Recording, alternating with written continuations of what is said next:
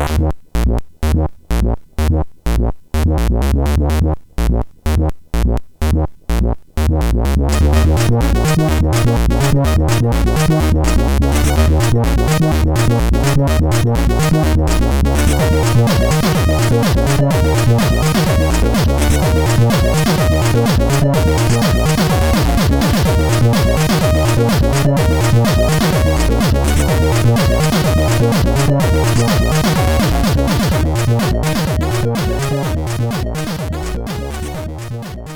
Sziasztok, ez itt a Checkpoint negyedik évadának 19. adása. Én Stöki vagyok, itt ül mellettem Gret.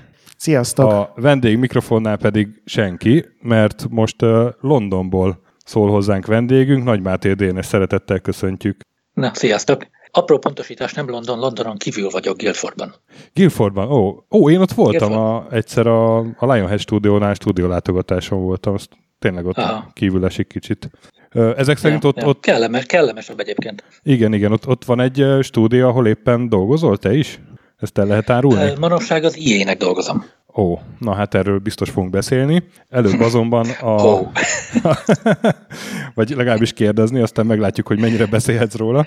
Uh-huh. Yeah. Előbb azonban a, a korai szájpróbálgatásaidról fogunk kérdezni.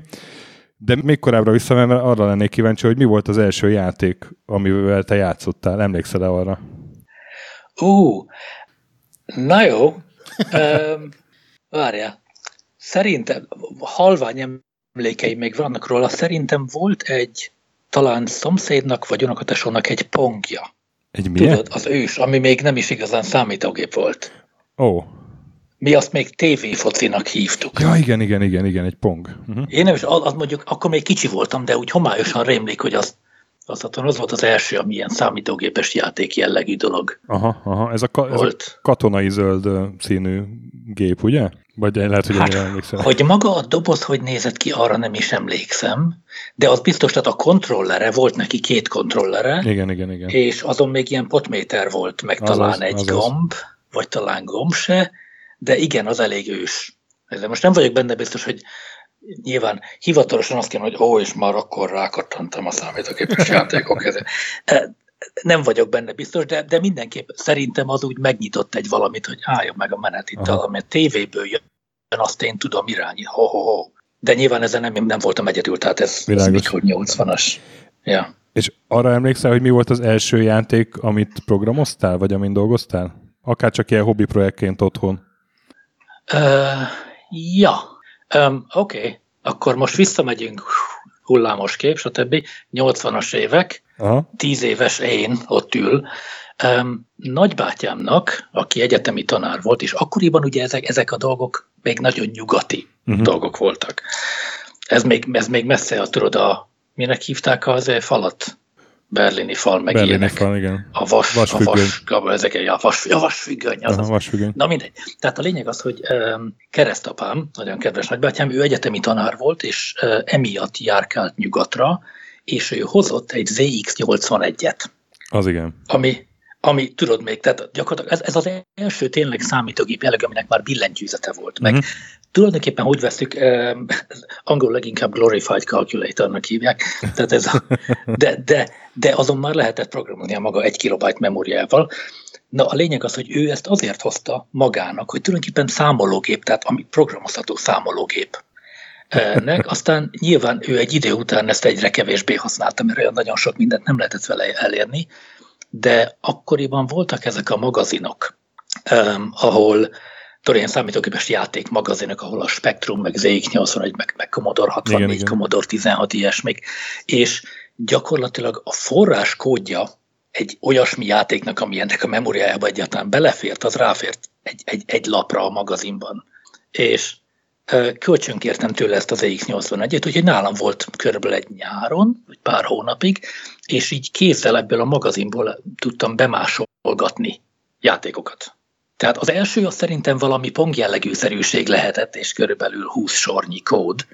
És az első saját programod, amit te találtál ki, arra esetleg emlékszel? Uh, egyre emlékszem, amit az már a spektrumon, az már az én saját Aha. spektrumon volt. Körülbelül valami olyasmit képzel, mint a Micro Machines. Ilyen uh-huh. fölülnézeti kis autós izéke. Akkor az autók már a legelején ott voltak? Hát figyelsz, én akkor valami tíz éves voltam, vagy tizenkettő, vagy ilyesmi, nyilván autók. Tehát csak, ú, háttérinformáció. Um, ugye nyilván rá voltam kattanva a számítógépekre, számítógépes játékokra már, amennyire ezek léteztek, de közben én ilyen, um, azt mondja, crafty kid, tehát, tehát én, én állandóan játékokat buherálgattam magamnak. Um, érdekes háttértörténet egyébként. Nem én középső gyerek, középső gyerek Aha. vagyok, ami ugye köztudott az, az az, akire a szülők legkevésbé ügyelnek. Tehát én többnyire nyáron le voltam passzolva nagymamámhoz. És ott nem sok játék volt, ugye? És nekiálltam, tehát, tehát én úgy nőttem föl, hogy csinálgattam magamnak játékokat, mindenféle pff, gyufás meg, meg amit éppen találtam, és játékautóimat is módosítgattam otthon. Tehát amikor odáig jutott a sor, hogy számítógép, akkor teljesen természetes dolog volt, hogy oké, okay, akkor én is meg tudok próbálni csinálni valamit. Tehát már otthon átmoddoltad a matchboxaidat gyakorlatilag, meg átszkinezted? Jó, oké, okay, oké, okay, ez egy dolog, de ez, ez, ez valószínűleg ilyen, nem tudom honnan jön. Aha. Például matchboxokat, ugye nyilván ami az érdekes az, hogy egymásnak mennek, de nem, nem úgy törnek, mint az igazi autók, és ez engem mindig is zavart. Nem tartott sokáig, hogy elkezdjek alufóliából, tehát fogsz egy matchboxot, alufóliát rányomsz a tetejére, akkor van egy alufóliából készült matchboxod, igaz? Így van. Ami, ha neki megy valaminek, horpad, mint az igazi. Meg ilyenek. Úgyhogy, tehát, tehát én ilyeneket csinálgattam, amikor kicsi voltam. Nyilván nem tartott nagyon távol az, hogy számítógépen is elkezdjek én csinálgatni a saját cuccaimat, mert soha nem voltam elégedett semmivel úgy, ahogy van. Úgyhogy... Na most megtaláltam a LinkedIn profilodat, legalábbis szerintem az a tiéd. Úristen! Azt mondja, hogy De, Debreceni Egyetemre jártál 89 és 94 között. A valószínű, és igen. A, tehát akkor gondolom most a 40-es éveid vége felé vagy. Ja, ja, ja. Milyen, milyen szakra jártál oda? Programtervező matematikus. Aha. Tehát akkor már sejtetted, hogy ezzel fogsz foglalkozni. Akkor már erősen, igen. Uh-huh. Nem feltétlenül játékokkal egyébként. Uh-huh. Tehát a játék akkor még csak hobbi volt, Egyébként, ha már itt vagyunk, kedves hallgatók, óva intenék mindenkit, hogy a hobbiából szakmát csináljon. Mert, tehát, a, tehát egy jó darabig ez nagyon élvezhető egyébként, uh-huh. de egy idő után akkor is szakmává válik, aztán kezdhetsz másik hobbit keresni. Uh-huh. És neked van most másik hobbid egyébként? Most van. van. Azóta drónokat építek, meg 3D nyomtató, meg, meg, meg egyebek. Hát az, az is elég szórakoztató tud lenni. Igen. Ha úgy veszük, mondhatnám, hogy vissza a kezdetekhez, hogy tényleg valami mechanikus, ami nem belül a képernyő mögött van, uh-huh. hanem kézzel fogható, megtörik. Uh-huh. Bár mondjuk ha törik, annak nem örülök annyira, ha már egyszer annyi erőt fektettem el, hogy megépítsem. De, de része, a, része a, a bulinak. Uh-huh. És szintén a LinkedIn profilodon láttam, hogy, hogy a Human Softnál dolgozták 97-99 között. Ez viszont már játékokkal ja, foglalkozott, ugye? Igen, igen, igen. És... Az volt az első hivatalos játékipari munkám. Aha. Igazából ott, ha úgy veszük, ott, ott, ott ment igazán rosszul rá. Ah, és ott, ott milyen projekteken dolgoztál, vagy milyen játékhoz volt között, emlékszel? Uh, ja, ja, ja. Ott igazából egy projektet fejeztünk be, és na, mondjuk erre büszke is vagyok, azt befejeztük, kiadtuk. Um, úgy hívták, hogy Fatal Abyss. Aha, ismerős a címe, Nem igen. Igen? Igen, igen. Na, ez érdekes, mert nem gondoltam volna, hogy bárki hallott róla annyira azért nem volt jó játék. Tipikus, tehát így utólag simán csak magunkat okolhatjuk, ott kezdő csapat, tehát senki nem csinált még, aki ott a csapatban volt másik játékot azelőtt. Túl ambiciózus volt, aztán nyilván gyakorlatilag a felét tudtuk igazán megcsinálni, a másik felé nem jutott idő, úgyhogy ilyen félkész. Végül is működőképes játszható játék lett belőle. Nem tudom, mennyire menjünk bele részletekbe, hogy milyen játék volt megkeresheti bárki, valószínűleg van róla Google-on, vagy még hát ugye a műfaját, videó is. műfaját árul, de hogy ez egy szimulátor Aha. volt, vagy, vagy akciójáték? Um, akciójáték, na most itt jön a vicc, hát, um, arról nyilván hallottatok háttérsztorikat, hogy a Halo Igen. eredetileg RTS-nek indult. Igen aztán nem az lett. Na most ez is olyan volt. Tehát úgy indultunk, hatalmas ambíciók, hogy tulajdonképpen ilyen real-time stratégia, de bele tudsz majd ülni unitokba, és, és te irányítod, és mész, és harcolsz, meg vissza, bla, bla, bla, bla. Na most aztán kiderült, talán öten vagy hatan voltunk a csapatban, azért 5-6 embernek mondjuk ez egy ilyen másfél év alatt nem valószínű, hogy fog sikerülni, így aztán a stratégiai részet teljesen kihagytuk a végén, uh-huh. és um, tulajdonképpen ilyen repülős, lövöldözős izélet belőle, képzeld el, űrhajók víz alatt. Aha. szerűség. Úgyhogy a, a víz alatt az csak azért volt, mert akkoriban ugye technikai izéke nagy látótávolságot nem nagyon tudtunk megcsinálni, és akkor ez volt a kifogás, hogy ugye tenger alatt nem látsz messzire. De akkoriban voltak elég ilyen, tehát ez még valamikor mennyi 90-es évek, akkoriban még voltak elég ilyen, ilyen kitekert eh, nagyon sci-fi játékok, úgyhogy... Igen, az Aquanox is ilyesmi volt, ha jól rémlik nekem. Volt egy Aquanox nevű játék, az is ilyen tenger alatti lövöldözős. Ja, ja, ja. Na, és viszont mielőtt a Humansofthoz mentél, ugye azelőtt eh, te megcsináltad a Terep 2-t, ami egy ja. kicsit most, ugye ilyen 96 körül volt az, ha jól láttam az interneten. Ami egy kicsit időzünk el, és első kérdésem, hogy mi a terep egy? De arról senki nem hallott. Oké, okay. de most első legfontosabb dolog, a terep 2 nem egy befejezett játék. Hát az egy tech demo volt, nem? Mondjuk. Uh-huh. Nem is tech demónak indult igazából. De most megint érdekes megjegyezni, hogy amit manapság csinálok, prototípusok.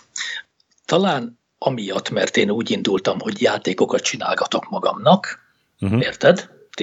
Um, és nem úgy, hogy hivatalosan elmentem. Tud, manapság az emberek többsége úgy kerül a játékszakmába, hogy most már vannak játékszakma, tehát egyetemi szakok, igen, meg igen. diplomák, ami arra készít fel mondjuk animátor. Na most én nem úgy indultam.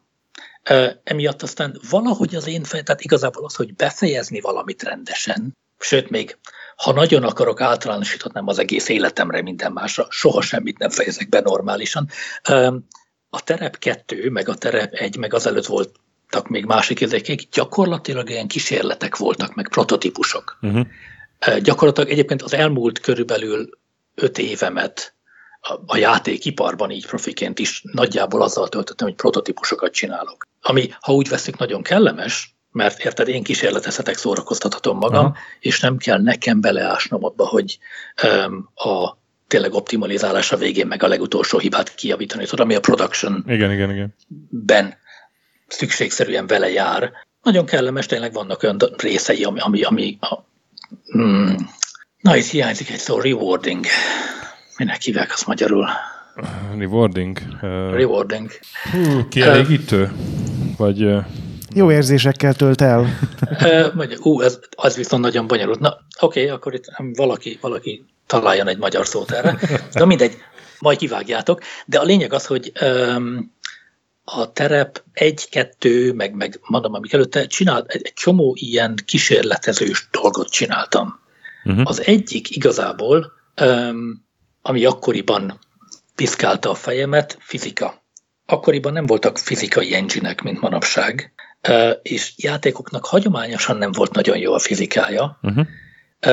és talán megint azért, mert játékautók megizéke, amit építgettem magamnak, tehát valahogy az én fejemben az, hogy hogyan mozog valami, meg járművek, ez, ez azért ott nagyon, tehát igazából lehet, hogy fizikusnak kellett volna mennem, nem programozónak, Na a lényeg az, hogy kísérletezgettem akkoriban azzal, hogy hogyan rendereljünk dolgokat, ez még azelőtt volt ugye, hogy a Human Softot mentem volna, uh-huh.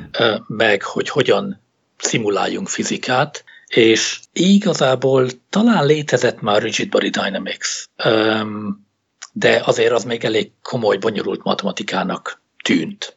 Nem, nem sok játék ment bele olyan mélységekig a fizikai szimulációba, és volt egy ilyen isteni szikrám, hogy tulajdonképpen, ha csak úgy, amit manapság úgy hívunk, hogy Mespring fizika.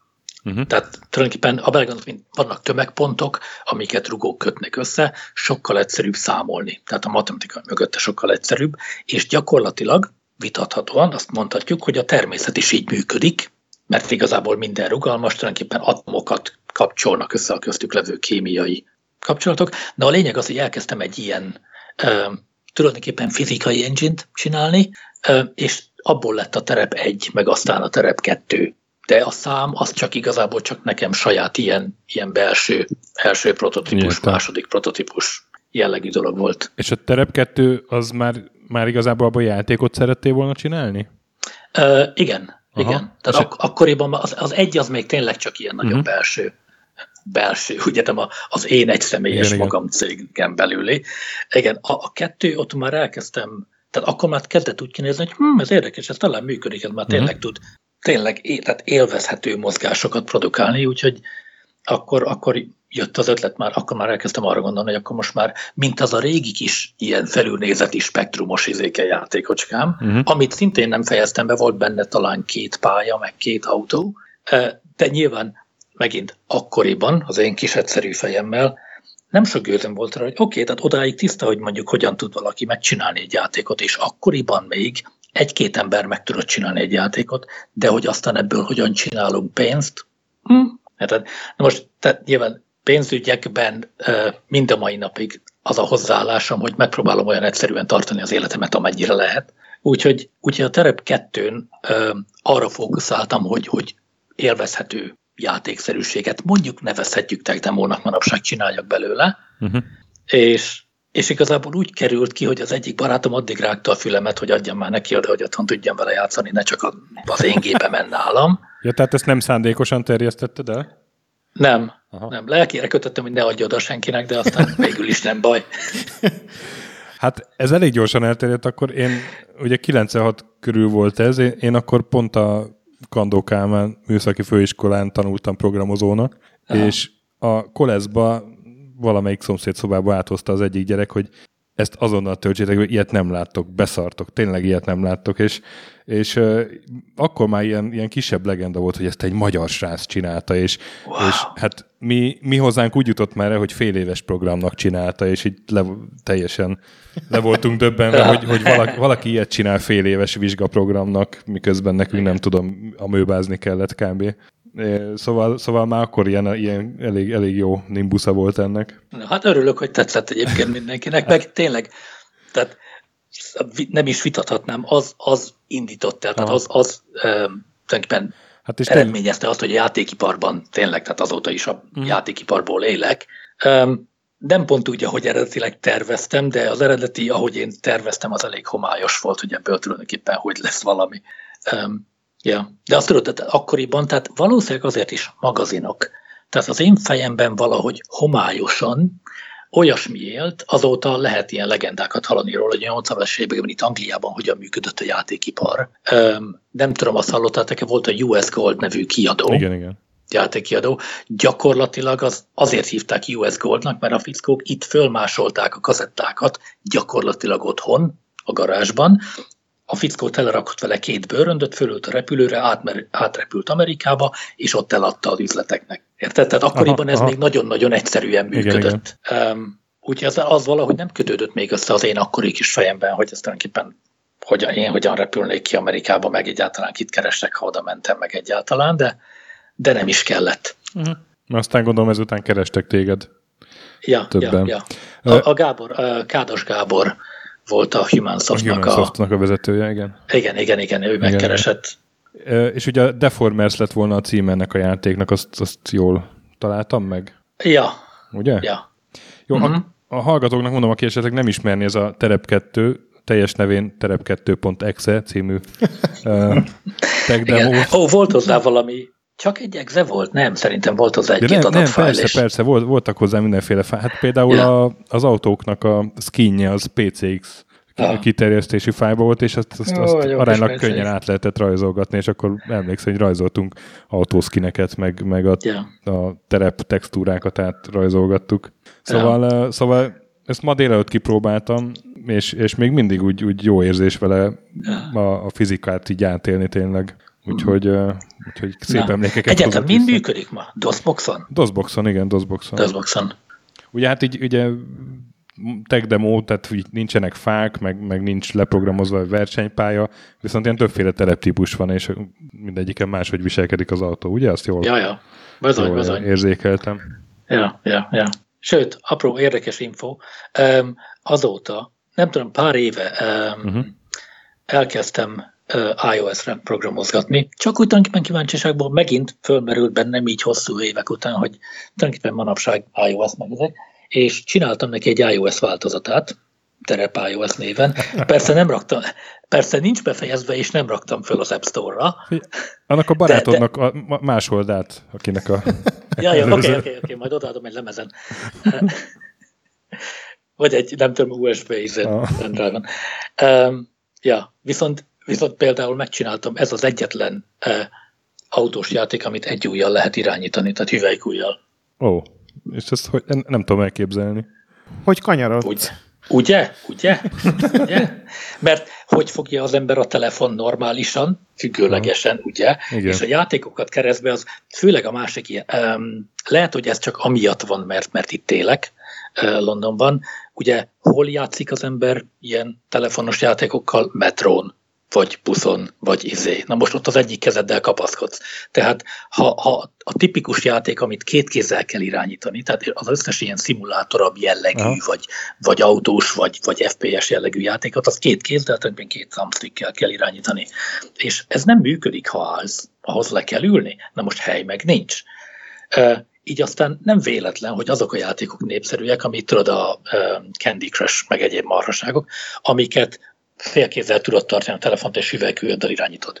Úgyhogy, úgyhogy már csak úgy kíváncsiságban, de ez is, ha úgy ezt tök demo magamnak, kíváncsi voltam, meg tudom-e oldani, hogy úgy lehessen irányítani, hogy csak egy hüvelykújjal, és igen, Hát szívesen kipróbálnám egyébként, mondom, nem vagyok egyedül ezzel. ja, ja.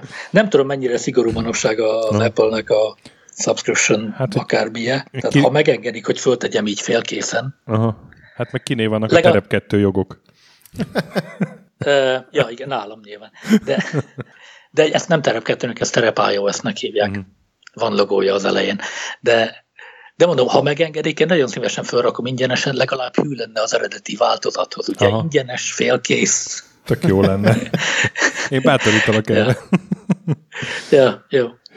Említetted, hogy, hogy többek között az indított a Terep 2 csinálására, hogy nem voltak rendes fizikájú játékmotorok akkoriban. Ja. Hogy kezdted el te csinálni a, a fizikát, hogy leprogramozni ebbe? Egy, nem tudom, egy picit, ha be tudsz menni a, a technikai háttérbe. Uh, Már csak azért is, mert a, a játék Wikipédia oldalán ilyen nem objektív leírás van a játékról, hanem egy találgatás, hogy vajon hogy működött. És... Igen, meg, hogy, meg hogy valószínűleg C vagy C++ nyelven írta a szerző, de hát akkor te ezt most meg tudod erősíteni. Oké, okay. okay ez nem igaz, assembly nyelven írtam. Aha.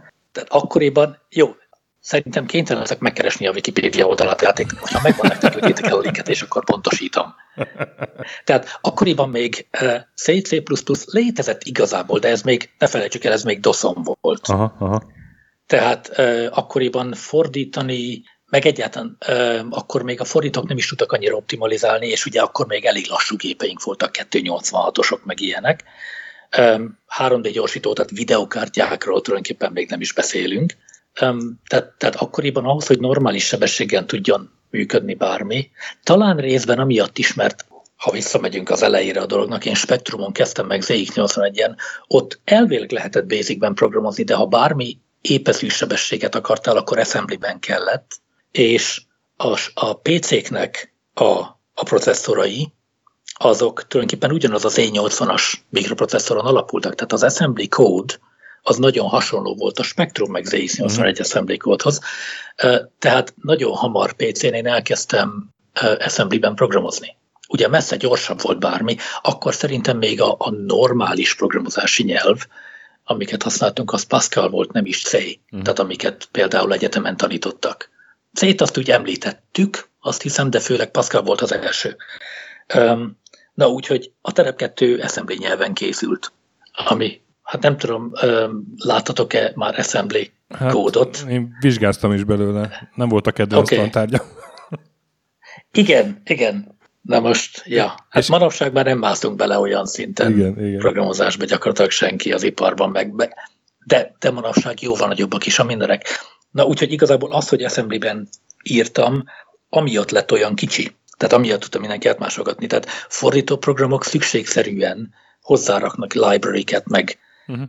tehát, tehát eredendően az alap, hogyha ha egy soros programot írsz, akkor is jóval nagyobb, meg lassabban töltődik. Ez nem. Tehát ez tényleg csak a, az abszolút bare minimum.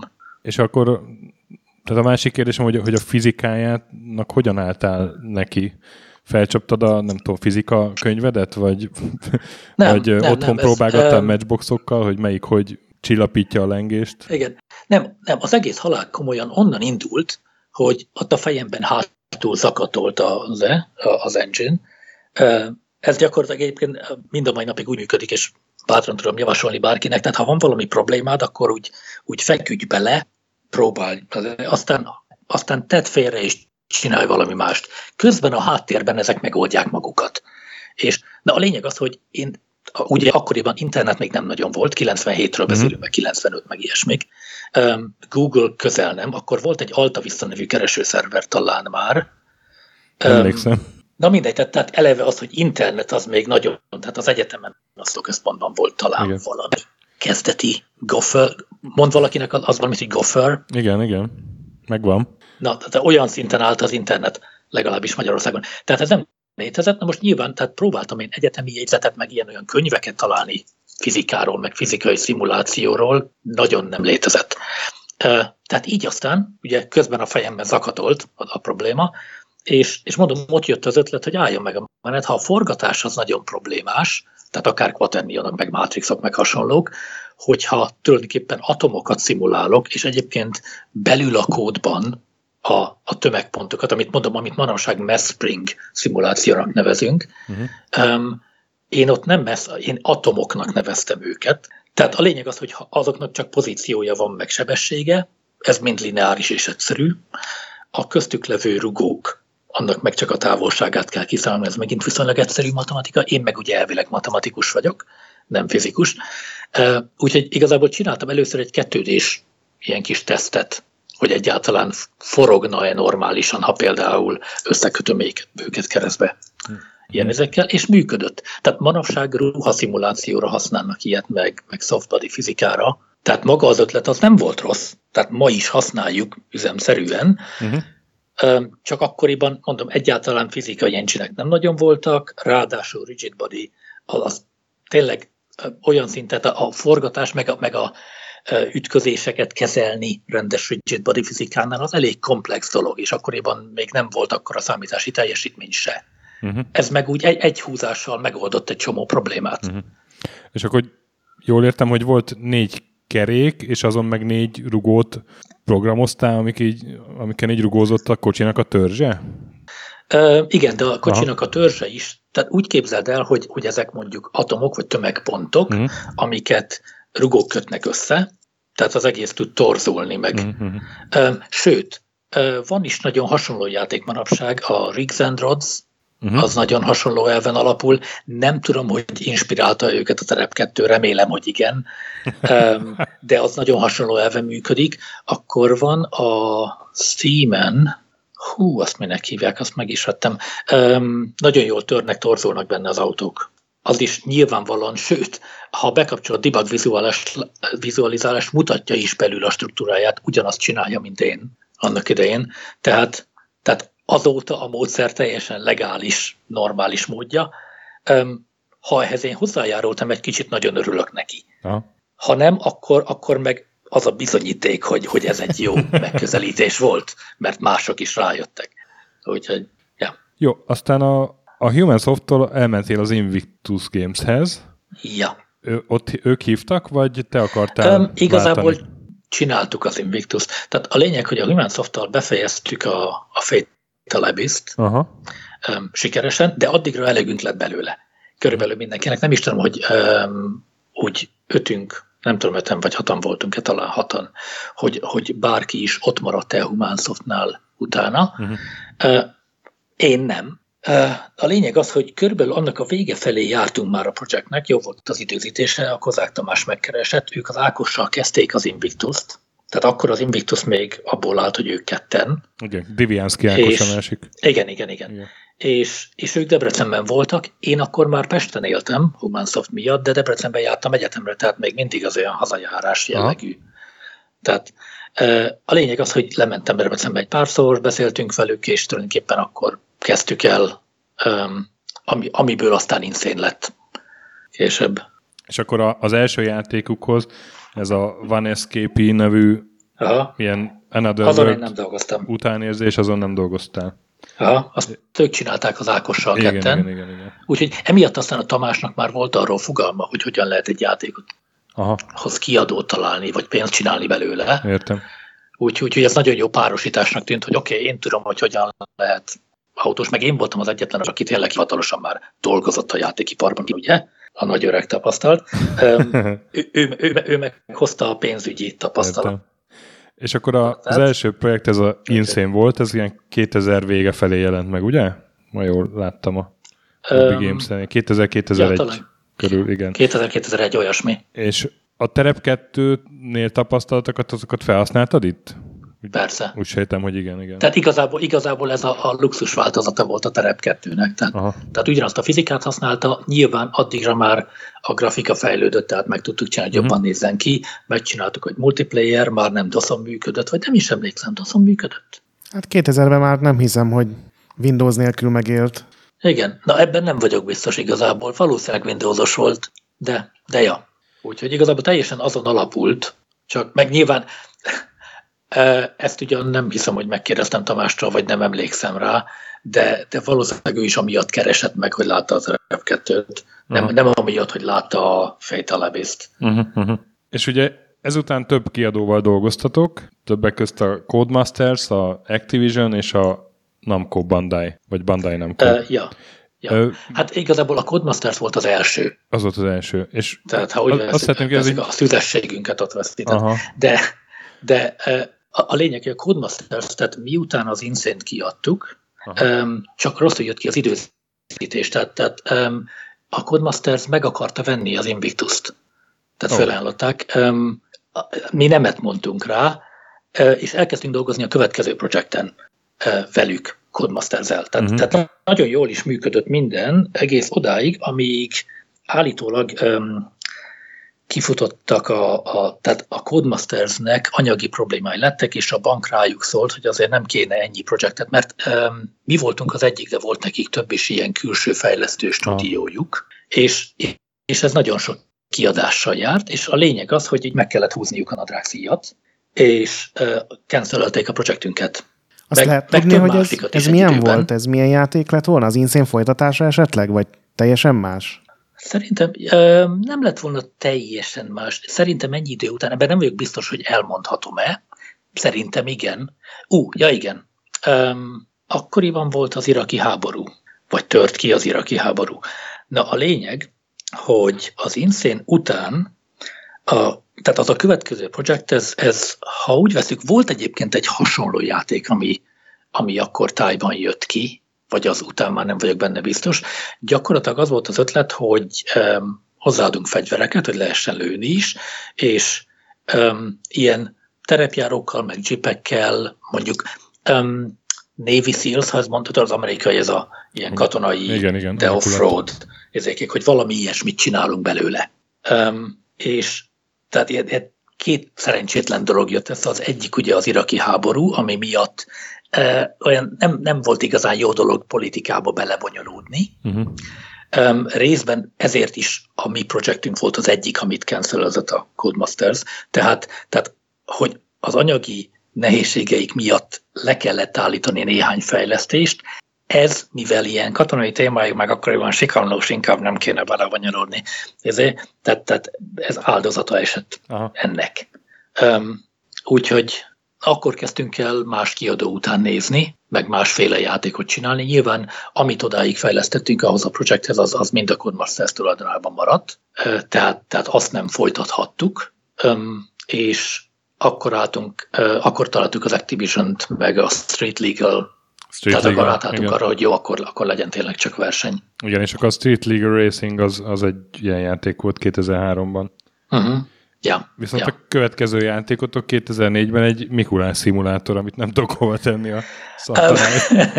az csak ilyen, ilyen, ilyen hobbi viccizének indult, aztán De azt, azt kiadtátok kiadtuk. rendes játékként, nem? Tehát, hogy a részarvasokat... Azt hiszem ingyenes volt. Ja, az egy ingyenes Ak- játék volt? Ah, igen, akkoriban aha. már rendesen működött az internet, és az, az ilyen ingyen letölthető ah, tulajdonképpen ilyen, ilyen karácsonyi játék lett. Egyébként azt hiszem, az valahogy onnan indult, hogy én nem is tudom, honnan indult, de um, talán mert azzal kísérletezgettünk, hogy lehet-e vontatni egyik járművel másikat, meg ja igen, tudom, honnan indult. Még az Insane-ben um, ugye az emberek csináltak hozzá mindenféle modjárgányokat. A, a bicajtól kezdve mindenféle hülyeséget. És talán mi is csináltunk egy. Ja igen, abban volt a GNU, tehát amin lehetett lovagolni meg ének, tehát mindenféle hülye járgányok. És, és ez a télapó izé, ez részben onnan jött, hogy tulajdonképpen össze tudok rakni mindenféle hülye járgányokat ehhez is, és akkor a, a rénszarvasok az egy jármű tulajdonképpen, ami húzza a szánkot. Úgyhogy Aha, és akkor... Ja, ja, ha megnézed a lábukat, azok a rénszarvasok az ilyen, ilyen láthatatlan, ilyen unicycle-en pedáloznak, de, de haláli viccesen nézett ki, úgyhogy úgy hagytam. és akkor ugyanabban az éven pedig kijött a Monster Garage is, amiről sok ja. infót nem találtam. Ez milyen játék volt? Na most azon gondolom, hogy az, az egyáltalán Activision volt-e, vagy nem. Na a Monster Garage az igazából arra épült, hogy a Street Legal-ban elkezdtünk belemenni abba, hogy ugye uh, customize, tehát építeni az autót mindenféle darabokból. És a Monster Garage az talán a Discovery Channel, valamelyik amerikai adón volt egy ilyen TV show, ami, ami abból állt, körülbelül az ott van Pimp My Ride, meg hasonló volt, Igen. Már hasonló, tehát ilyen, ilyen sok, ahol tulajdonképpen átépítenek egy épeszű autót valami teljesen akármi agymenésre, és mivel nekünk a Street Legal miatt amúgy is volt egy, egy nagyon tehát, tehát kész, elég ilyen full function, um, ilyen, ilyen customizáló. Minek hívják a customize magyarul? Testre szabás. Testre szabás. Na, ez így elég hangzik nekem. Pimpelés. De, minden, de, de tudjátok, mire gondolok. Tehát, igen, tehát, igen. Um, a Street Legalnak elég nagy része abból állt, hogy másik motorrázfedelet, meg másik motort, meg másik kereket, meg ezért szereljük az autót, klikkelgetünk a csavarokra, stb. És a Monster Garage Show az erről szólt, Um, szerintem az Activisionnek volt az ötlete, vagy őket kereste meg a, a nem is tudom, Discovery Channel volt-e a show, de a lényeg az, hogy olyan um, természetes kapcsolásnak tűnt, hogy tulajdonképpen meg tudjuk oldani, kivesztük a, a vezetés részét, aztán végül is visszaraktuk, de gyakorlatilag, ha, ha a Street Legalból csak a garázs részét használjuk a játéknak, akkor nagyon könnyen meg lehet csinálni az összes olyan dolgot, amit ők a Monster Garage-ban csináltak, és akkor ott ilyenek voltak, hogy egy limóból tűzoltóautót csinálni, meg, meg egy normális Jeepet Monster Truckra átszerkeszteni, meg, meg hasonlók. És Tehát jó buli volt, élveztük. És utána ki is lehetett próbálni a Ja, ja, ja. Aha. ja. Azt hiszem, abból csináltunk kettőt is. Aha. És akkor egy évvel később pedig a Cross Racing Championship 2005. Aha. Ja. Ami, ja, ja. ami hát, egy tehát így, így néztem videókat, és az, az, az a korábbi játékaitoknál egy nagyságrendel szebbnek tűnt. Azon egy, egy nagyobb csapat dolgozott esetleg? Öm, hát közben növekedett az Invictus Aha. folyamatosan. Gyakorlatilag ugye Tamás meg Ákos az Onescapit ketten csinálták, aztán ugye én csatlakoztam, meg még egy pár srác, barátok, az Insane, azt körülbelül heten csináltuk, aztán úgy fokozatosan, tehát 10-12, bla bla bla bla bla. Mm. Amikor a CRC-t csináltuk, akkor szerintem már olyan voltunk vagy 40-en. Tehát, tehát szépen növekedett a cég. A másik az egyébként, hogy a, a Codemasters után öm, megint érdekes információ. A Codemastersnek az volt a hozzáállása, és ez nyilván hozzájárult ahhoz is, hogy anyagi problémáik lettek, hogy nem érdekes, mennyi ideig tart, jó legyen. Tehát az inszént azt ugye elhúzhattuk, meg megmondom, volt egy pár ilyen párhuzamosan zajló projekt, amire, amiről mi is tudtunk, Colin McRae-rel, nem tudom én hány, kettő-három, uh-huh. meg ilyenek. Tehát a Codemaster úgy volt, Codemasters úgy voltak vele, hogy nem számít a pénz, nem számít az idő, nyilván a kettő ugyanaz, tehát a dolgozók tehát egy hónappal tovább dolgoznak, akkor az ő fizetésük az mind belemegy. Uh-huh. Csak jó minőségű legyen a játék, és akkor addig javítjuk, amíg elég jó nem. Az Activision ehhez képest, ők amerikai kiadó voltak, ők a teljes ellenkező véglet volt, talán megint csak spekulálni tudnék, amerikai kiadó, inkább üzleti gondolkodás, ők előre leszerződtek adott időszakra, adott például Walmart, Polc, ettől eddig ott lesz az ő termékük, tehát ott az volt, hogy nem számít, ha bugos, nem számít, ha vágni kell a minőségből, de addigra készen kell lennie. Aha. Na most ez nyilván fejlesztőnek haláli zavaró, főleg ha nem ahhoz szaktál hozzá. Tehát mivel mi úgy indultunk, hogy a Codemaster volt az első komoly kiadónk, a mi gondolkodásunk is amiatt olyan lett, hogy rászánjuk, jó legyen, bla, bla, bla, és emiatt azért volt súrlódás is, meg, meg tényleg elég um, stresszes volt nekünk úgy kiadni játékokat, Monster Garage is beleértve, hogy még tudtuk, hogy hibás, Aha. meg még kellett volna pár hónap, hogy befejezzük, de muszáj kiadni. Akkor, um, akkor megkönnyíted a helyzetem, mert pont rá akartam kérdezni, hogy, hogy miért van az, hogy a, az, Invict, vagy az Insane is, meg a Cross Racing Championship is ilyen 80 körül értékesítéseket kapott, most ahogy néztem a neten, uh-huh. de a Street Legal meg a Monster Garage az ilyen 40 körül.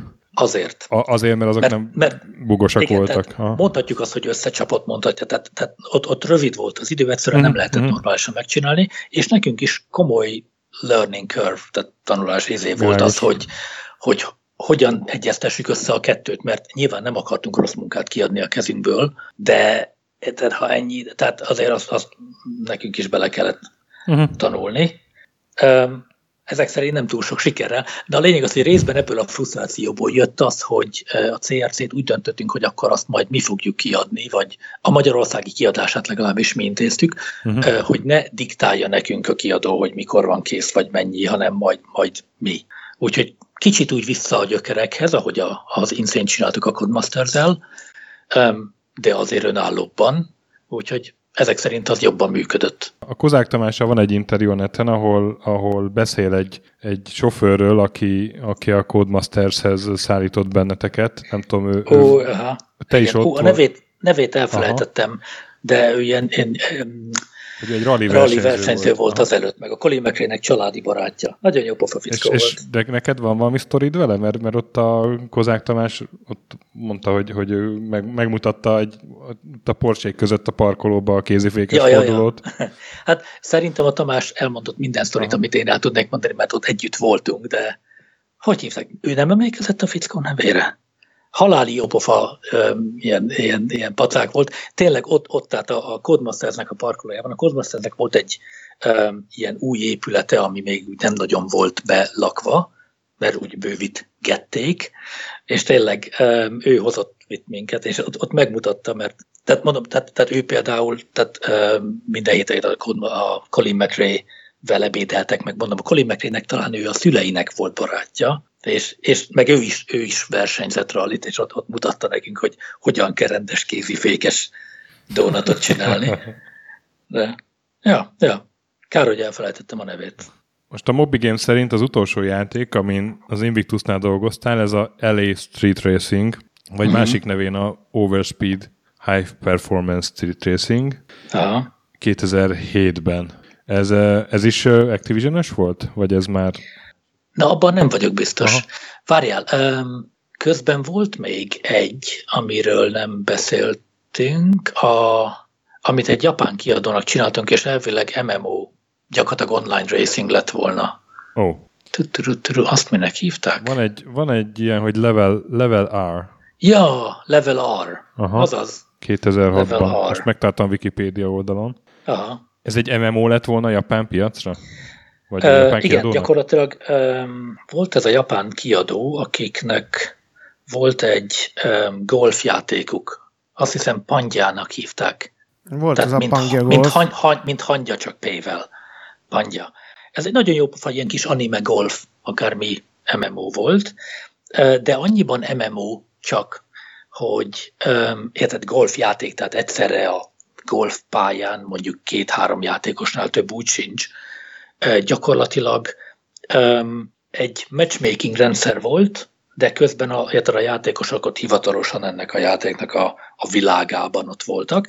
De a lényeg az, hogy ez nagyon jól ment nekik, és talán ők kerestek meg minket a Street Legal Redline akármi miatt, nem, nem vagyok benne biztos, pontos, hogy már emlékszem, hogy hogyan kerültünk velük mm. kapcsolatba, de a lényeg az, hogy ők bővíteni akarták a repertoárjukat, hogy legyen valami versenyzős autós dolog is, és főleg Japánban egyébként ez a, az ilyen street legal versenyzés, ez, vagy leginkább underground illegal street racing um, nagyon ment, és tehát nekik ö, csináltunk egy, egy tulajdonképpen a, a recept az ugyanaz volt gyakorlatilag, hogy online verseny, és a matchmaking rendszer annyira szerves része az egésznek, hogy, hogy úgy tűnik, mintha folyamatosan ott lennél valamennyire abban a világban. Egyébként volt egy technikailag nagyon hasonló játék, ami egy szigeten játszódik, ú, minek hívják, az is ilyen autós verseny, uh, Test Drive Unlimited maybe.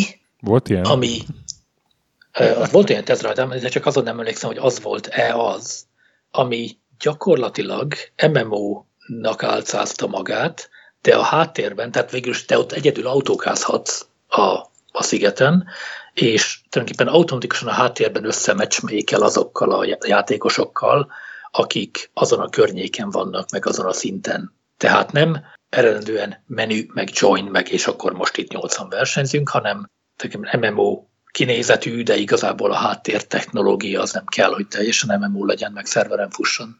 Na mindegy, az, az, az technikai szempontból egy nagyon érdekes kihívás volt, meg emiatt kimentünk Japánba párszor, tehát, tehát nekem legalábbis nagyon tetszett ez az egész projekt. Most találtam egy ilyen infót, hogy, hogy 2008-ban ez aztán megjelent amerikai piacra Project Torque néven. Igen, igen, igen. Aha. Ez már ismerősebb név volt egyébként. Ja. Igen, hát a japán piac az Magyarországtól elég messze van, tehát nem vagyok meglepődve, hogy nem ismerős. Hát ak- akkor tájt viszont te elhagytad az Invictus-t. Ja. 2007-8-ban, ugye? 2008-ban. 2008. miért, miért mentél el onnan? Egyszerűen külföldre akartál menni, vagy? Um, vagy kirúgtak, vagy nem tudom, mi volt a probléma? nem. Um, ú, ez bonyolult. Um, egy része talán az volt, hogy stressz, meg kiégés, meg midlife Aha. crisis megjelentek. Tehát addigra azért már mennyi tíz évet toltuk az Invictus-t, és, és elég stresszes kezdett lenni. Um, részben, tehát szerintem így utólag az is benne volt jó részt, midlife crisis, hogy tehát az ember így abban, akkor, akkor voltam 30 mennyi, 8 talán. Uh-huh. Um, az ember úgy elkezdi átértékelni, hogy hol is vagyok, meg, meg, meg hova megy ez az egész, meg mit értem el, meg ilyenek. A lényeg az, hogy, hogy túl stresszes voltam, nem igazán éreztem jól magam, és, és kellett a levegőváltás. És, és ki akartam magam próbálni, hogy um, érted, megállom-e a helyem tényleg nagy cégeknél. Uh-huh. Tehát valahogy um, ugye manapság is a legtöbb játékstúdió nem sokkal nagyobb, mint az Invictus volt akkoriban. 50 pár ember. Igen. Jó, azért vannak nagy stúdiók, tehát most is a Criterion-nak dolgozom, most már száz fölött vagyunk. De, de a lényeg az, hogy valahogy az én fejemben az Invictus akkor is egy ilyen kis, kis maszek, tudod, amatőr stúdió volt, és, és, és úgy mindig fölnéztem szerintem fölnéztünk a nagy nyugati stúdiókra. Na most igazából nincs akkora nagy különbség közte. De a lényeg az, hogy ki akartam magam próbálni, kellett a váltás, úgyhogy kipróbáltam magam. És akkor először a, a NC Softhoz kerültél. Ja. Uh, ott volt ja, egy, állás, ja, pály- ja. volt egy álláshirdetés, és megpályáztad? Vagy... Uh, igen, gyakor- jó, gyakorlatilag úgy működött a dolog, hogy um, elkezdtem, akkoriban már voltak ilyen online, tehát a gamesindustry.biz, meg hasonlók. Igen, igen, igen. Um, ahova, tehát összeírtam a CV-met, fölküldtem, aztán meglátjuk, mi lesz belőle, és egy-két ügynök visszahívott, beszélgettem velük, valamelyikük találta azt, tehát aztán állásinterjú, bla, bla, bla, bla, bla, és az NCSoft az Brightonban volt, ami, ami Angliának az egyik legkellemesebb helye, úgyhogy ez megtetszett, és átmentem. Uh-huh, uh-huh. És ehhez képest nem. 8 hónapot voltál csak ott. Ja. ja. Ö, nem De most igen, ez, annyira? A, ez az érdekes, ez a fintora a sorsnak a magyar ezért. Ott egyébként, ja igen, megint érdekes háttéradat, négyen voltunk magyarok a körülbelül 20-30 emberből. Úgyhogy... Um, szép. ja, úgyhogy jó vicc. Egyébként Brighton tele van magyarokkal. Tehát például ilyenek voltak, hogy elmentünk mondom, a négy magyar az a ilyen kicsi stúdióban. Elmentünk, volt egy, nem is tudom melyiknek hívtak, ilyen, ilyen sushi bár. Tudod, az a, az a tipikus filmekben is, ahol a futószalagon mennek ja, a, a, sushi. a sushi. Mm. Igen. Jó sushi. Azt hiszem, hogy jó sushi a lánc. Na mindegy. Kiderült, hogy a séf magyar. Érted? A, a japán sushi bárban, Angliában magyar a séf. Na mindegy. Na, a lényeg az, hogy a az NCSoft úgy nézett ki, hogy eredetileg, ugye az NCSoft az egy koreai, összem koreai cég. Igen. És, és nagy MMO játékokat futtatnak meg ilyenek. Most részben onnan jött az egész. Az én érdeklődésem is, meg az ő érdeklődésük is, hogy MMO, meg um, emiatt a japán a level R miatt nagyon nyitott voltam, meg nagyon kíváncsi voltam az MMO játékokra, meg az ázsiai kultúrára, meg ilyenek, tehát ez nagyon jó meccs volt a, ez az. De a lényeg az, hogy eredendően az NCSoft Europe, ami a Brightoni stúdió volt, az tulajdonképpen csak ilyen community support, meg customer support volt. És akkoriban döntöttek úgy 2008 elején, hogy elkezdenek fejleszteni. Tehát, hogy játékfejlesztés is lesz ebben az eredetileg ilyen community uh, customer support um, stúdióban, úgyhogy elkezdtek fölvenni embereket, engem is beleértve. Um, és teljesen derültékből villámcsapásként jött, hogy gyakorlatilag, tehát, tehát mi semmi rosszat nem csináltunk, mi akkoriban vettünk fel embereket, sőt, én már ott, voltak, ott voltam akkor mennyi hét hónapja, volt, aki akkor kezdett, mit tudom én, három nappal azelőtt, hogy az NCSoft bejelentette, hogy e, mégse kezdjünk el játékot fejleszteni itt, mert a háttérsztori elvileg az, állítólag az volt, hogy a Tabula Rasa, ami az amerikai, hú, hogy hívják azt a... Richard Garriott. Igen, igen, igen. Tehát ők um, rengeteg pénzt beleöltek egy MMO projektbe, ami aztán nem igazán váltotta be a sikereket, és az NCSoft, mivel az ő szempontjukból ilyen a nyugati, tehát Európa vagy Amerika az nagy különbséget nem jelentett. Tehát úgy, úgy egy, tál, egy tálba tették az egészet, át, úgy döntöttek, hogy átszervezik, meg kicsit visszavágják, hogy, hogy ne költsenek annyi pénzt ezekre, és mivel a Brightoni stúdió még nem csinált semmit, tehát mi akkoriban terveztük az első játékunkat, meg, meg vettünk föl embereket, meg tényleg korai stádiumban volt még a projektünk. Tulajdonképpen a koreai központ azt mondta, hogy jó, akkor igazából ne is kezdjetek bele. Tehát szegény főnököm nem győzött bocsánatot kérni. Mondom, volt olyan ember, akit három nappal azelőtt kezdett, amikor, tehát mielőtt megjött a hír a koreaiaktól, ő se tudott róla semmit. Úgyhogy, de egyébként nagyon, tehát um, például emiatt nagyon generous, minek hívják azt magyarul, tehát nagy vonalúak voltak. Nagy tehát vonal. hivatalosan például a szerződésünk szerint egy hónap felmondási idő lett volna, ők két hónapot kifizettek előre, meg ilyenek. Tehát, tehát tényleg közölték, hogy ez nem a mi hibánk, mi nem tehetünk róla semmit, de egyszerűen nincs pénz, hogy a nyugati stúdiókat fejleszték most. És akkor 2008 végén így kerültél a Reflectionhez. Tessék? Codemaster, uh, Ubisofthoz, ja, ja. Igen, a, hát a Reflections, ami igen, igen. Ubisoft Reflections az Ubisoft. lett, ugye? Aha. És ott, ott hát egészen hát majdnem öt évig voltál, 2013. Ott sokáig, ja. ja és ja. ott, ott head, head of Innovation volt az utolsó titulusod, ha jól látom. Ja. Igen, igen, igen. Erre rá akartam kérdezni, hogy ez pontosan mit is jelent. Ez ott is ilyen prototípus készítés volt? Igen, igen. Um, hát oda én eredetileg azért mentem, mert akkoriban kezdtek el ők dolgozni a Test Drive, San, nem, nem Test Drive, Driver. Uh, Driver San Francisco-n, és azért Driver az egyik gyerekkori kedvenc játékom volt. És érted, csinálnak egy új verziót belőle, és, és kellett nekik valaki, aki az autók közé, tehát ők is így ekkorára nyílt a szemük, hogy hű, ez a akkor gyere, meg, megmondom nekem is, tehát az, az egy nagyon kellemes kapcsolat volt. A lényeg mm. az, hogy ott az mondjuk elég sokáig el is húzódott, talán három évig azon igen, dolgoztam. 2011-ben jelent meg, igen. Ja, ja, ja. Úgyhogy az eredeti terv persze egy évvel kevesebb volt, tehát két év lett volna, meg már javában, tehát benne is voltak már majdnem egy év fejlesztésben, amikor oda mentem. De a lényeg az, hogy az után, a driver után nyilván azzal mindenki nyakig benne ült a munkában, tehát, tehát utána volt egy olyan időszaka a stúdiónak, hogy na és akkor most mit csináljunk, és gyakorlatilag én is elkezdtem, tehát elkezdtünk besegíteni más Ubisoft stúdióknak, ez ma már szerintem viszonylag bevett szokás, az IE is csinálja, mi is azt csináljuk, tehát a, a Ubisoft talán akkoriban kezdte el, és egyébként nagyon jó megközelítés. Nyilván nagy projekteknél elkerülhetetlen, hogy legyen két projekt között egy szünet, amíg Érted, mindenki egy kicsit fellélegez, mindenki egy kicsit kipiheni magát, van, ezért kitaláljuk, hogy mi legyen a következő, és ezekben a szünetekben szokták az emberek otthagyni a stúdiókat. Mm. Részben azért, mert esetleg ki vannak égve az előző miatt, minden projektnek a vége elég hajtós, részben azért, mert ilyenkor nyugisabb, tehát nyilván nyitottabbak arra, hogyha valahonnan megkeresik őket, de a lényeg az, hogy a Ubisoft elkezdte azt, hogy kisegítsék a stúdiók uh-huh. a mhm. másikat, és, és összeidőzíteni a, a másik stúdiók projektjeit, úgyhogy a, a Reflections elkezdett besegíteni például a Watch Dogs-ba, uh-huh. ami a Montreali stúdiónak a projektje volt, így aztán kimentem Montrealba három hónapra azon dolgozni.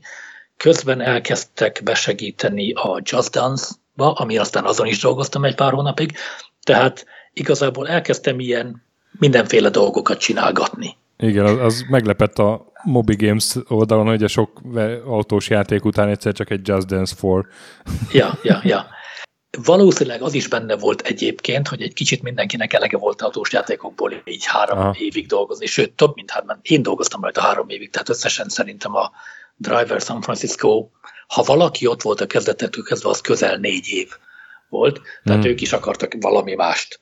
Úgyhogy én is igazából egyrészt emiatt volt némi szabadidőm, mondom, váltogatni egyik projektről másikra, Másrészt volt egy pár új ember a stúdióban, például a Montreali stúdióból, és az egyikük megkérdezett engem arról, hogy a...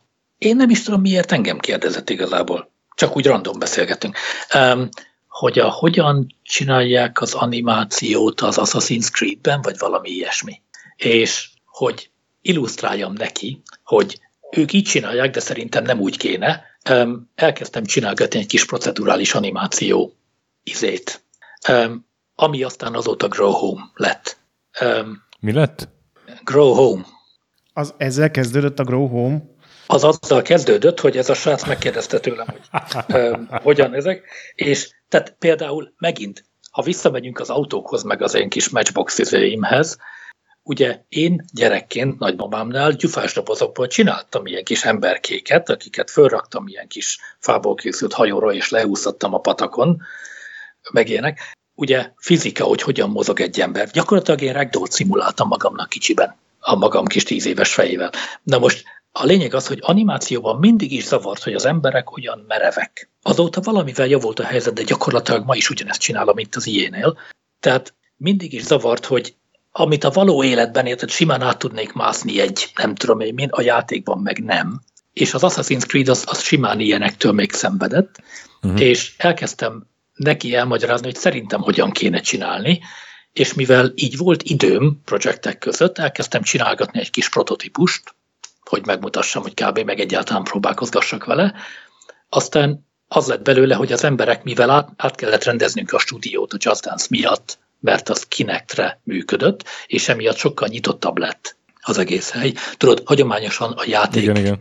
stúdiók úgy néznek, hogy sorban ülnek az emberek, hmm. mert úgy hatékony, ugye, vagy úgy tehát térhatékony, és a Kinect miatt ki kellett forgatnunk az asztalokat, meg átrendezni az egész stúdiót, ezért aztán ráláttak a monitoromra, és ahogy én ott szórakozgattam magamnak, de ha ismeritek a Growhome-ot, tudod, ilyen kis, jó kis, ilyen kis Igen. félig részeg robot ezekkel, úgy egyre többen megálltak srácok, azt mondom, hogy hadd próbálja ki, meg ilyenek, hogy szórakozgattunk vele, és így aztán azt mondta a vezetőség, hogy jó, akkor csináljak, amit akarok, tehát ezek, ezeket elkezdtünk egy ilyen kis klubot házon belül, hogy tulajdonképpen fiatalok, tehát, tehát prototípus. Nem is prototípus igazából ilyen játékfejlesztő klub, ahol, ahol kísérletezgessünk, meg, meg, meg szórakozgassunk.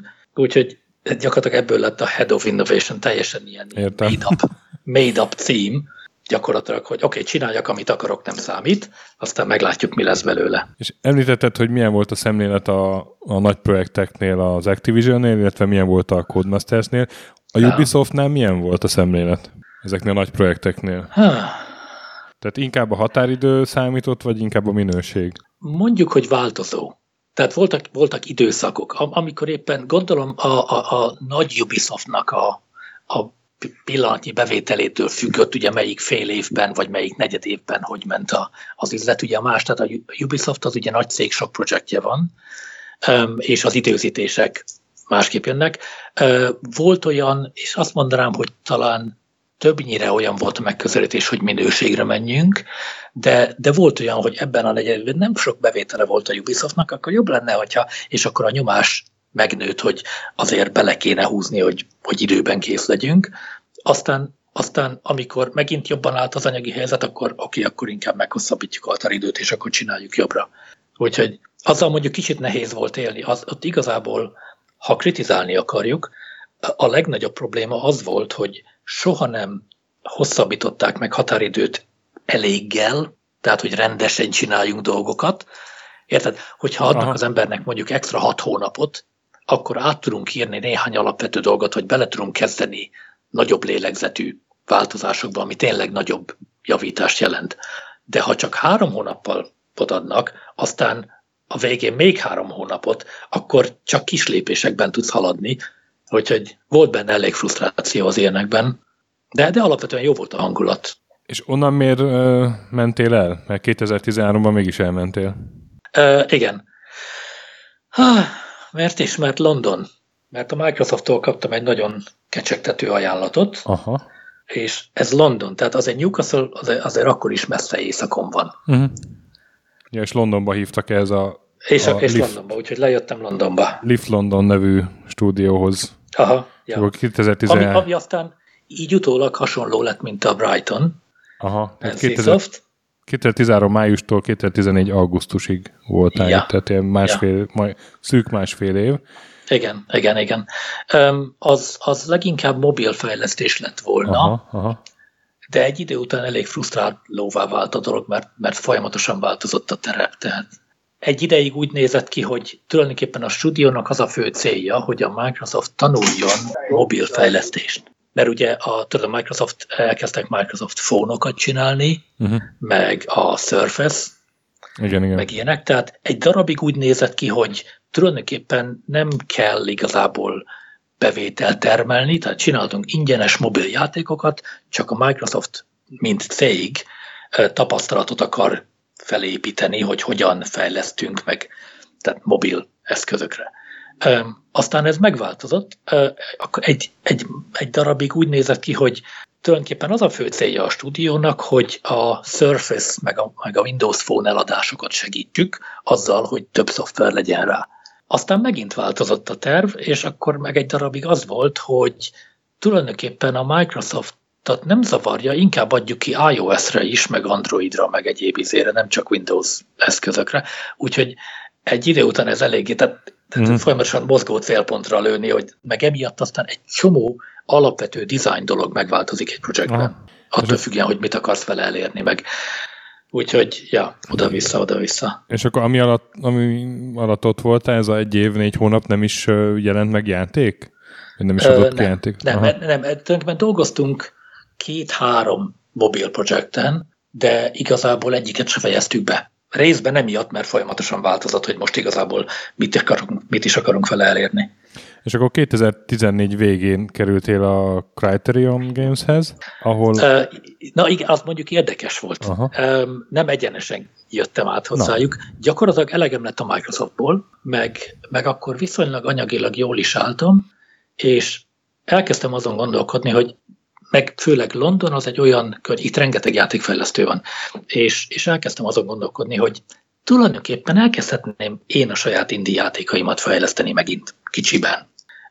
Úgyhogy ott hagytam az, a Microsoftot, és elkezdtem magamnak fejleszteni, természetesen azóta se fejeztem be, van körülbelül öt félbehagyott, vagy talán több is, sőt több, ilyen félbehagyott projekteket, amiből persze tanultam, az egyik dolog, amit tanultam belőle, nekem, nekem kellett csapat. Tehát nagyon nehéz önmagát motiválnia bárkinek is. Mm. Most nem jut eszembe, hogy hívják azt a fickot, aki a Minecraftot csinálta?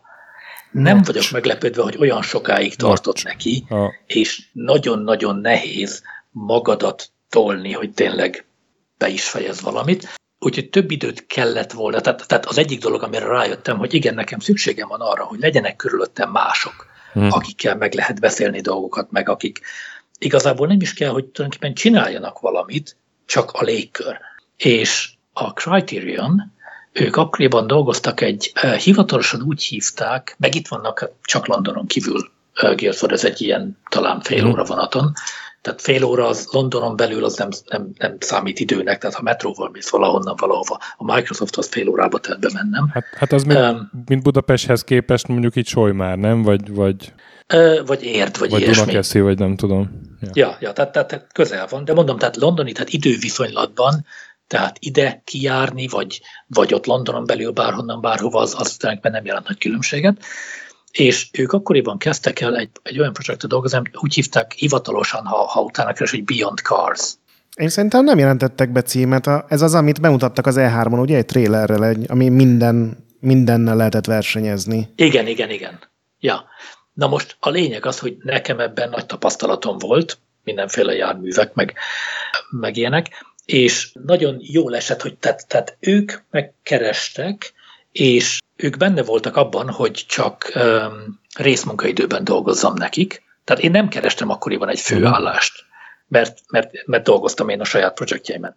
Lassan, lassan, de biztosan. Ők uh, felajánlották, hogy uh, részmunkaidőben, tehát valami olyasmi volt a terv, hogy az időmnek mondjuk a 80%-át, vagy ilyesmi, 75-80%-át dolgozom nekik, a maradékben meg dolgozhatok a saját dolgaimon. Ez nagyon-nagyon ritka az ilyen, tehát bármilyen nagyobb stúdió eleve copyright, meg, meg uh, a intellectual property rights, meg hasonlók, tehát gyakorlatilag nagyon ritka az, hogy megengedjék, hogy te más játékokon dolgozz, ami nem az ő tulajdonuk. Úgyhogy, úgyhogy ebbe belementem, és elkezdtem itt náluk, aztán természetesen Rabbit Hole. Nagyon jó a légkör. Tehát, tehát egyre több időt töltöttem az ő dolgaikkal, nem a saját dolgaimmal, így aztán most a saját dolgaim most teljesen le vannak parkolva, és nyakig ülök itt tenni valóban. Aha, és a saját dolgaid ez a Magic Motion nevű cég, ahol te kreatív igazgató vagy? Ja, ja. Aha. Ott én az vagyok, ami akarok, mert az enyém a cég. Aha, és akkor elvileg ez, ez ebbe készíted így a saját indie játékaidat. Ja, ja, ja. Aha. És a Criterionnál... A, a terepályó ezt például az Aha. Magic Motion néven tenném föl az, az Apple Store-ra, ha lenne rá időm. Aha. És a Criterionnál pedig ez a jármű tervezésért felelős designer vagy gyakorlatilag? Um, vagy hát ilyen... a hivatalos, igen, azt azóta se változtattuk, igen. mert gyakorlatilag azóta, hát mondjuk az elmúlt két évben nem dolgoztam konkrétan járműveken, Aha. vagy igen, vagy talán igen, de, de a lényeg az, hogy prototípusokat csinálok, és többnyire összefügg fizikával, időnként összefügg járművekkel is, de, de ez az, amiről már nem nagyon beszélhetek. Ez, amiről már nem nagyon beszél. Viszont a Moby yeah. Games-en a, a két Star Wars Battlefront játéknál ott, ott vagy a, dolgoztam, igen. Ott vagy a creditsbe, tehát ezeken ja. dolgoztál ilyen mindenféle igen, já, igen. játékmechanika Te... prototípusokat itt is? Uh, igen, Aha. igen. Tehát az első, a Battlefront um, első, ott a speederbike-okat csináltam én, uh-huh mert az is egy olyan tudod, nem tipikus kihívás, uh-huh. úgyhogy kellett valami őrült, aki hajlandó felvállalni. Ö, aztán a Battlefront 2-ben én csináltam a, gyakorlatilag az összes űrhajónak a, a, a karakterisztikáját, tehát, tehát hogy hogyan repülnek. Ö, akkor közben volt a VR, azt nem tudom, láttátok-e, azt, azt, igen, ez a PSVR-es. Igen, a PSVR haláli hosszú neve van, tehát PlayStation VR, Star Wars, X-Wing, Mission, something, something, something. um, na, na, az is egy ilyen, ilyen dolog volt, amit uh-huh. gyakorlatilag az ijénél senki nem gondolta, hogy ennek van értelme, vagy egyáltalán lehet olyat csinálni. Ha belegondolsz, um, tehát az egyszerűség kedvel kihívás. Tulajdonképpen csináljunk dogfightot, tehát ez a ilyen légi csata, amit mondjuk, tehát tipikusan Star Wars-os izé, amit hogyha valójában ott ülnél benne, tehát tipikusan ez a vadászgéppel, vagy egyáltalán az kerepkedünk, a valóságban felfordulna a gyomrod. A VR, ha olyan dolgokat csinálsz, ami a valóságban még, még normális lenne, szintén hajlamos arra, hogy felfordítsa az ember gyomrát. Na most próbáljuk ezt a kettőt összeegyeztetni, de úgy, hogy senki ne legyen tőle tengeri beteg. Uh-huh. Úgyhogy no pressure. Uh-huh. Tudod, egyszerű. De és úgy, ez, úgy, ez a VR is az, az egyik, bocsánat, a VR is az egyik ilyen prototípusod volt, hogy te kezdtél el ezzel foglalkozni? Uh, és... Nem, nem, ezt, ezt, ezt valahogy itt az EA-ben valakinek, ja igen, ez mondom még a Battlefrontból merült föl valakibe, ugye a, a VR-t azt még manapság se igazán eldöntött, hogy mekkora jövője van, uh-huh. úgyhogy nem akartunk nagy full játékot csinálni belőle, de, de a kihívás tulajdonképpen onnan jött, valakiben fölmerült, hogy ugye Starfighter, X-Wing-el repülni, meg ilyenek, hát ez haláli jó buli. VR, amit csináltunk egyébként itt egy-két kis prototípus, hogy megnézzük, hogy egyáltalán hogy nézne az ki, hogy belülről. Ezeke is, és jónak tűnt.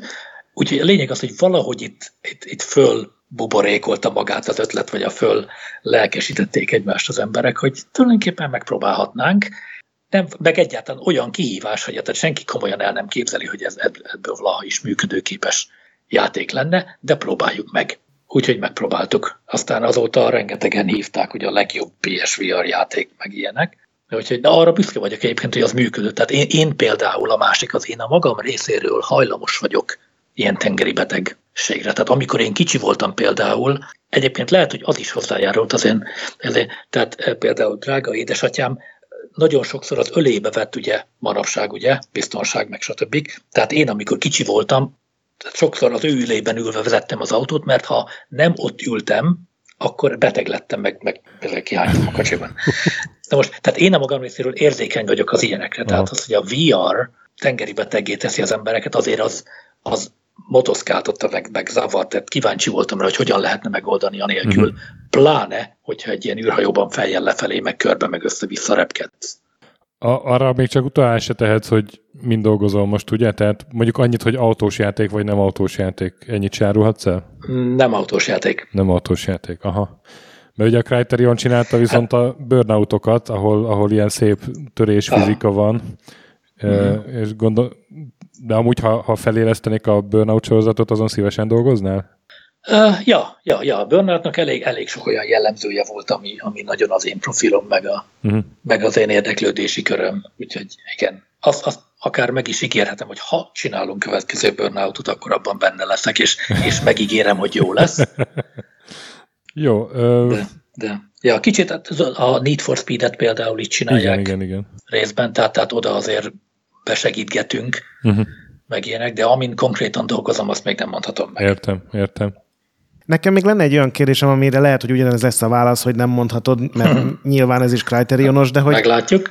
Ez a Beyond Cars dolog, ez, ez hogy halt el, vagy, vagy teljesen elhalt, vagy ezzel, ezzel mi történt? Mert ugye ezt egyszer bemutatták egy E3-on, Aha. így gyakorlatilag az IE előadásának az egyik csúcspontja volt, Aha. és aztán soha nem lehetett tőle, róla hallani. Igen, 2014-es is E3-on. Igen. Ugye ezen te dolgoztál az... még? Azon dolgoztam, azon elég sokat dolgoztam, és az, az, az nagyon, nagyon jó játék lett volna egyébként, és megígérhetem, hogy a legjobb járműfizika lett volna benne bármi játékból, amit valaha láttál. Komolyan egyébként a manapság, ha megnézel, Codemastersnek van a, mi az új? Most csinálnak második részét. Codemastersnek van egy nagyon hasonló, ahol autók meg Hát az meg... volt, ami most jelent meg, és ilyen sok-sok... Ami csinál? Onrush, az nemrég jelent meg, abban van mindenféle hmm. autó meg jármű. Nem. Az Codemasters? De az, az Ubisoft? Igen, igen. Nem, a Crew a Ubisoft. Ja, a Crew, igen. A Crew.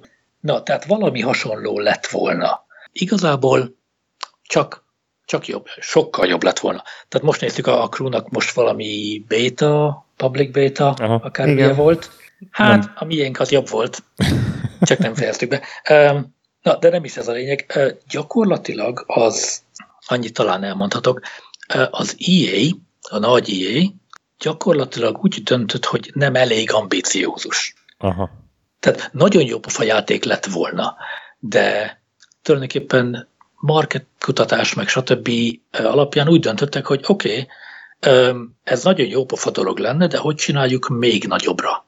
Úgyhogy tulajdonképpen arra az így tulajdonképpen challenge lett, kihívta a, a, a Criterion-t, hogy oké, okay, most próbáljuk ezt még nagyobbba képzelni, vagy tehát, hogy, hogy um, úgyhogy végül is azt leparkoltuk, és hát igazából abból lett az a projekt, ami most dolgozunk. Ne, tehát nem abból a projektből lett, hanem ebből a kihívásból aha, értem. Aha, aha. lett.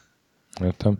És akkor ez egy, ez egy full Criterion játék lesz, ugye? Tehát ez nem olyan, hogy besegítetek másnak, hanem... Nem, nem, nem. Nem, ez a saját. Tehát közben besegítgetünk. Tehát a lényeg az, hogy ez nagy és ambiciódus, és komolyan mondom, nagyon jó. Tehát, de, de akkora nagy falat, uh-huh. meg, meg olyan tehát új területeket döngetünk vele, amiket az ilyen belül se, meg kívül se nagyon és csinált akkor... még más.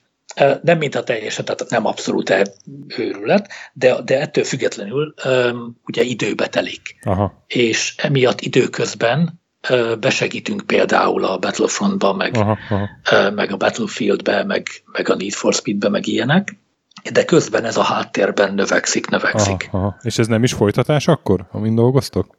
Nem, nem, ez új. De azt hiszem, itt körülbelül abba kell hagynunk a feszegetést. Úgyhogy majd akkor... körülbelül jövőre talán szerintem már lehet aha. róla hivatalosan beszélni. Aha. Akkor azt mondom, légy hogy a, az Invictusosokkal tartod-e még a kapcsolatot? Ugye már tíz éve. Nem, nem nagyon, azt nem mondanám hébe-hóba, de, de ritkán megyek Magyarországra, úgyhogy Na, nem is a legutóbb pár éve egyszer elmentünk sörözni, de, de tényleg hmm. nem gyakran járok Magyarországon. És ne, nem is hiányzik akkor ezek szerint Magyarország? Nem különösebben. Aha. Már nem az, hogy semmi probléma Magyarországon, nem az semmi, de... De úgy értem, hogy ott de... megtaláltad a helyed a London környékén. Ja, ja, hmm. ja. Meg úgy egyáltalán Angliában. Azóta már teljesen hivatalos angol állampolgár hmm. vagyok, meg ilyenek. Úgyhogy... És já- milyen játékokkal játszol, ha van időd játszani? Többnyire igazából, na ez megint szakmai ártalom, soha nem fejezek be semmilyen játékot, igazából a Steam-en szoktam megvenni mindenféle, legutóbb az Astroneert vettem meg, de gyakorlatilag ki szoktam próbálni őket úgy maximum, mit tudom én, 5-10 óra erejéig, aztán van a következő, van a következő. Tehát ha úgy veszik, inkább csak kóstolgatom a játékokat. Uh-huh.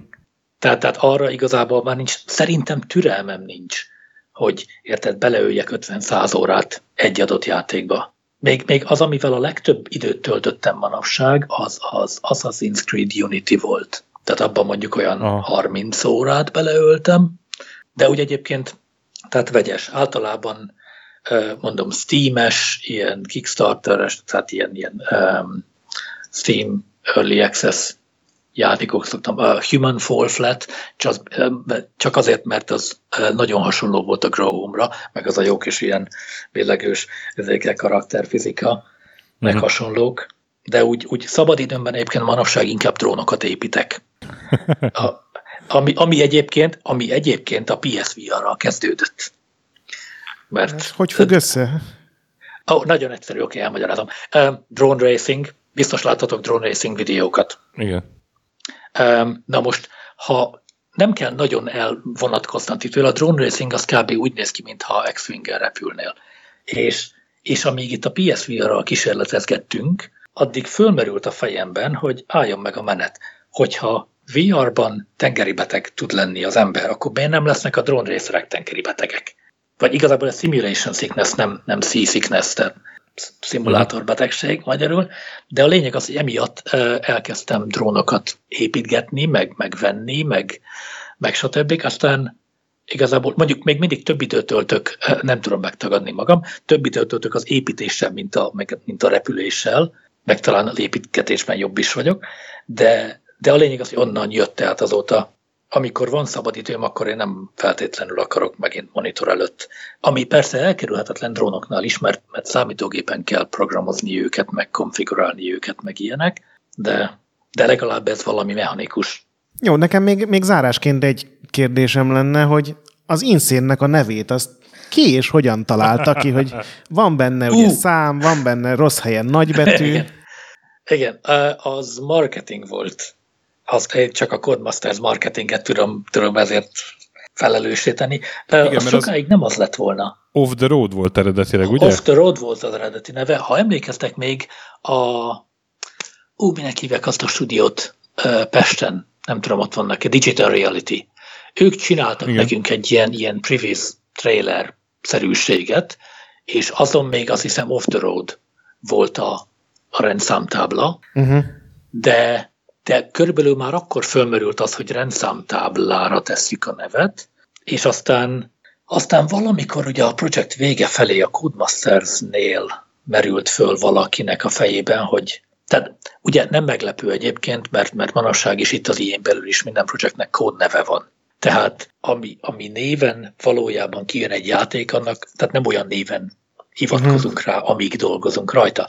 És mi ott az Invictusnál gondolt, off gondoltuk a játékot végig, de aztán ebből fokozatosan tulajdonképpen kódnév lett, és amikor kezdett a kiadást közelben, akkor a marketing természetesen elkezdett méricskélni, meg, meg, meg uh, utána nyomozgatni, hogy mi lenne egy igazi név neki, és ebből lett az Insane. Mm, hát. És azért van benne az egyes, mert hogy rendszámtábla, és a nem tudom Magyarországon ez hogy működik, de, de Angliában meg Amerikában rendszámtáblán nem használhatsz valódi létező szót. Hát itt itt gőzöm sincs, igazából neveket szoktam látni az ilyen, ilyen személyre szabott rendszámtáblákon. Aha. Aha. Csak ez az inszín, ez nem egy ilyen, nem, nem azt üvölti, hogy ez nem, egy autószimulátor. Nem autós, ja, ja, ja, ja. Úgyhogy az, amennyire emlékszem, eredetileg nekünk se tetszett, mint, mint, mint név, de aztán végül is úgy maradt. Uh-huh.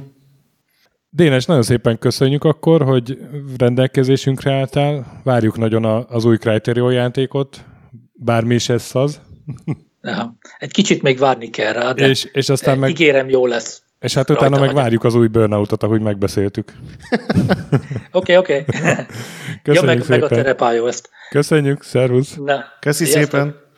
Ti pedig maradjatok velünk legközelebb is, amikor jövünk Checkpoint minivel, aztán megint vendéges adás, megint Checkpoint mini, és így tovább. E kell gondolkodnod rajta.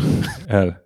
Mentsetek sokat, játszatok boss fight előtt, a nagy pixel gyönyörű, retrolendet olvassatok, BIOS ne piszkáljatok, és próbáljátok ki a terep kettőt. Vagy a terep Nagy, egyet? Nagyon különleges élmény ma is egyébként. Így van, sziasztok! Sziasztok!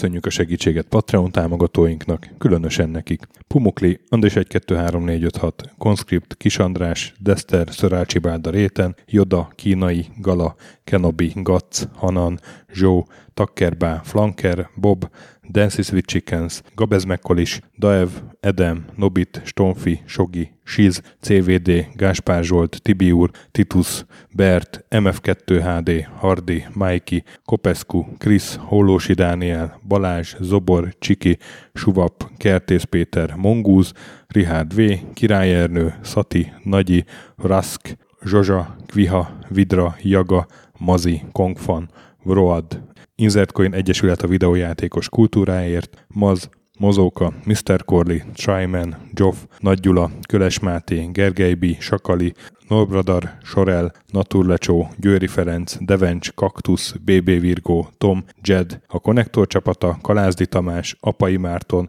Balcó, Alagi úr, Dudi, Judgebred, Müxis, Gortva Gergely, László, Kurunci Gábor, Opat, Jani bácsi, Szalonna, Dabrowski Ádám, Gévas, KZG, Stangszabolcs, Kákris, Somogyi András, Szaverti, Alternisztom, Logan, Hédi, Gabigi, Tomiszt, Att, Gyuri, CPT Genyó, Amon, Révész Péter, Gabesz Fótról, Lavkoma Makai, Zédóci és Snake HB.